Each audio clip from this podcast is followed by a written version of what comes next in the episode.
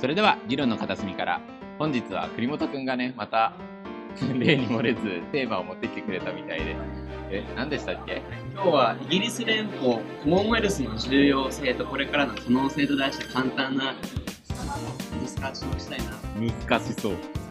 で実はですねこれ音声だけなんで皆さんわからないんですけど今日僕の着てるジャケットのあの日本の国旗とソロモン諸島の国旗のおあの気象がついてるんですね。なるほど。なんでちょっと今日午前中に関連したイベントに行ってきてはい。でソロモン諸島っていうのは太平洋にある国ででもともとイギリス領ででそれを日本が戦地の一時占領してその後また独立してっていう経緯の国なんですけどこの国もコモンウェルスと呼ばれる国際機関といいますか国際的なまあ国の中の加盟国なんですね。で今日早稲田大学であのこの関係している団体のイベントがあってそのテーマがコモンウェルスだったのでちょっと最近気をつけてるんですけど。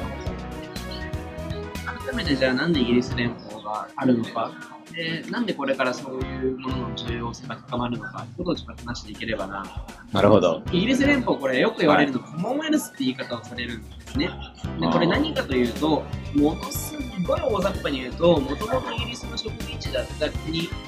とイギリスが形成している一つの国家間コミュニティなんです。で例えば EU みたいに一その何かしらのなんだろうな共通の組織を持つとかいうわけではなくて基本的には合議制ででそこまで厳格なルールを持たずに、まあ、ある意味緩やかなイギリス的な歴史を持った国の連合であるとして機能っていうのがコモンウェルスですごく勘違いされてるのがじゃあコモンウェルスの同訓連合なんか同訓連合あの一人の君主がいてその下の国がにその下に国が連なってるんじゃないかイメージで言うと例えば今のエリザベス女王エリザベス2世がいて、その下にイギリスだったり、カナダだったり、あとはオーストラリアとかニュージーランドみたいな、エリザベス2世を国家元首とする国が連なっている、その連合体がコモンウェルスじゃないかって勘違いをされてる方は多いんですけど、実際にはそうじゃないんです。もちろん、そのイギリスの国王、イギリスの女王がコモンウェルスに象徴的な存在であることは間違いないんですけれども、じゃあか、現在のところ加盟国の全ての元首がイギリス女王かってそうではなくて、でそもそもあの今のエリザベス2世を国家元首にしている国であっても、イギリス女王を国家元首にしているんじゃなくて、例えばカナダの王だったり、オーストラリアの国王がエリザベス2世であって、それがイギリスの王と一緒だよねっていう話なので、そもそもその違ったりしますし、あるいは共和国であっても、あるいはマレーシアみたいに全く別な国家元首がいても、それから選挙制の問題がいても加盟できる。あくまでもイギリスのま植民地だったって言い方あえてしますけど、植民地の歴史を持っている国々の自由な連合の象徴として、エリザベス2世はエリザベス2世がいらっしゃって、で、なんて言うんですかね、そこはもうもともとそこまで縛りの強い団体ではないんですけど、共通のあれを目指したい。まさにコミュニティなんですよ。これブロック経済と違う？コモンウェルスものすごく緩やかなつながりで、経済的なつながりが何かあるかという話じゃない。どちらかっていうと文化的な背景とか、その、なんて言えばいいんですかね、あの、経済的な連携というよりは、むしろ文化的な歴史である程度統一性を持っている国が緩やかに連合しているものなので、そこまでね、あの、国家機関として影響力があるわけではないんです。だからどちらかというとその象徴的に意義が強い。ゆるゆるそう、ま ゆるゆなんだるけど、あの、実際問題とかで忙しいことがあったりだとか、あなんかその、ある意味、イギリスにとっては旧植民地に対するネットワーク文化だったし、まあ、逆に言えば、あの旧植民地からすれば、そのイギリスのコネクション、なんていうかですね、やっぱ英連邦に加盟してるっていうのは、ある意味イギリスからのその外交的な承認になるわけですよ。うん。なのでそこは複付けにもなるし、だから例えばが日本の外務省のホームページとか見てると、英連邦加盟国はきちんとその国の概要欄に英連邦加盟国があれるとか、それぐらいの箱付けにはなるんですよ、やっぱり。箱付けのネットワークにはなる。うん組織であって、でなんでこれからこの組織が注目されるかというと、要点2個あって、まずはこれ簡単に言っちゃえばブレックスイットがあって、じゃあイギリスっていうのは国際的に、まあ、若干孤立をするようになります。だから、それこそ1960年代、70年代に、イギリスっていうのは一時期その EU 側、言い方変えればヨーロッパ大陸との統合との推進をしてきたんだけど、それから一回シフトをして、どこに向かう可能性があるかといったら、それは昔ながらのコモンウェルスのような、その栄光ある孤立の時代、ないしは、そのある種その、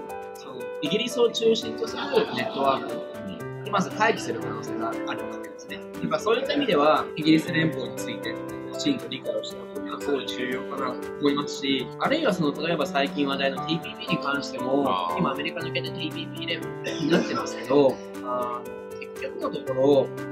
じゃあ今11のうち、えーと、6カ国かな ?5 カ国かな ?6 カ国か。6カ国が、実は A 連邦なんですよね、実は。といったように、A 連邦加盟国なんですが、その一定のやっぱり共通の価値観とかを持っていて、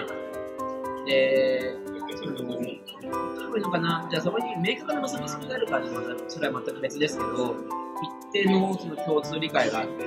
で、日本が関係をしている TPP に関しても、全体の半分近くを、ね、連邦加盟国が占めている。で最近の報道を見ていると、じゃあブレクゼットなどに TPP11 にイギリスが参加する可能性もあるというふうに考えると、英連邦をきちんと理解していることは重要ではないのかなです。で、じゃあなんでコモンウェルスできたのっていうと、あの、すごい歴史は遡るんですけど、なんかイギリスって昔から世界中に植民地を持っていて、で植民地っていうのが時間を経るごとにそのあある種の自治権を要求してくるわけですよ。で自治権を要求してくる中で、まあ、まあドミニオンっていう言い方をするんですけど、じゃあそのドミニオン、じゃあどういうふうな連携を図っていくのかということで、あの、1920年代頃でしたかね、一番最初に帝国会議っていうものを、インペリアルミーティングがあって、ま、それよりも植民地会議だったんですけど、インペリアルミーティングがあって、で、ある種、今まで完全に植民地っていうものは、イギリスの支配下だったのが、少し性格が変わってくるわけですよ。インペリアルミーティング、あー帝国会議の。で、それまではコロニーだったのが、さっき言ったドミニオンを変化したのがインペリアルミーティングなので、うんドミニオンってそのドミナントがある通り、その内政部分に関しては比較的自治権の強い、イギリスの中のその植民地に近いものなんだけれども、ある程度自治権が保障されているものなんですね。で、それが第一次世界大戦終わった頃からそのさっき言ったドミニオンになって、で、その、あの、わずかに平和な期間ですね、第一次世界大戦終わった頃の頃に、ウエストミン、ウエストミンスター憲章ができて、で、これによって、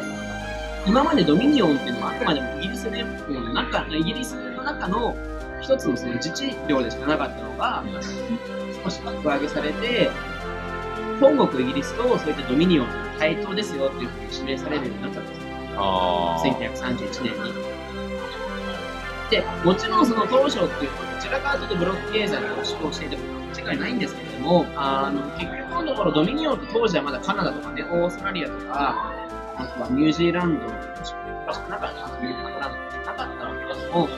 第二次世界大戦が終わった後に、まずインドが独立をする。で、しかも、あの、他の当時のドミニオン、ドミニオンのように、イギリスの女王、まあ、女王じゃない、イギリスの王様を国家元首としない共和共和国になった上でイギリス連邦に残留したいという意向を示したんですね。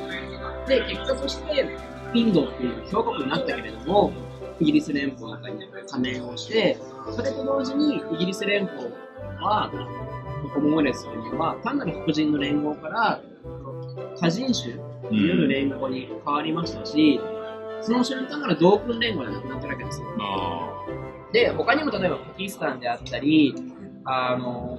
いろいろな国が増えていく中、アジアの国が増えていく中で、アフリカの国とかが増えていく中で、どちらかというとそのブロック経済とか、同訓連合としての性格よりも、イギリスにある種のルーツを持つ国家の連合であるというのが必要になって、今日に至る。で、現在では53カ国が加盟をしていて、で、もちろんその中に一定数はまだイギリスの語をゲームとして使っているのもあるんだけれども、東国に一定数もありますし、マレーシアのように独自のその全く別の文章になっている部分もあるので、非常に面白いなと。アイルランドは？アイルランドは抜けてます抜けてるか。まあでしょうね。そうそうで、すごい面白いのは、EU みたいにその、プロトコルがしっかりしてないんですよ。これなんでかっていうと、うんまあゆるゆるそうそう、イギリスも慣習法の国だっていうのがあるんだけど、あの、コモンウェルスっていうのは、大きく2つの特徴があって、これまずはその、意思決定っていうのはコンセンサス重視なんですよ。あが多数決とかではない。もちろん EU に関しても、基本的に、その、欧州理事会、閣閣僚理事会じゃない、その、欧州の首脳の集まる欧州理事会とかに関しては全会一致ですけど、その1個下のあのカウンセルミニストリーになっちゃうと、ミニストリーになっちゃうと、完全に自己自己が多数決されますし、そういった部分に関してこういうふうに採決をしますよというところがあるわけですよ。うん。ただ、コモンウェルスのそういうのはなくて、基本的にはもう、コンセンサスの中議論をして、じゃあこれいいですね、はいっていうので決まる、まず国際組織であるというのがいいんですね。で、もう一個は、その、なんかいいのかな、非常に、本来はゆるゆるな組織で、なんか国際機関ではあるんだけど、何か共通の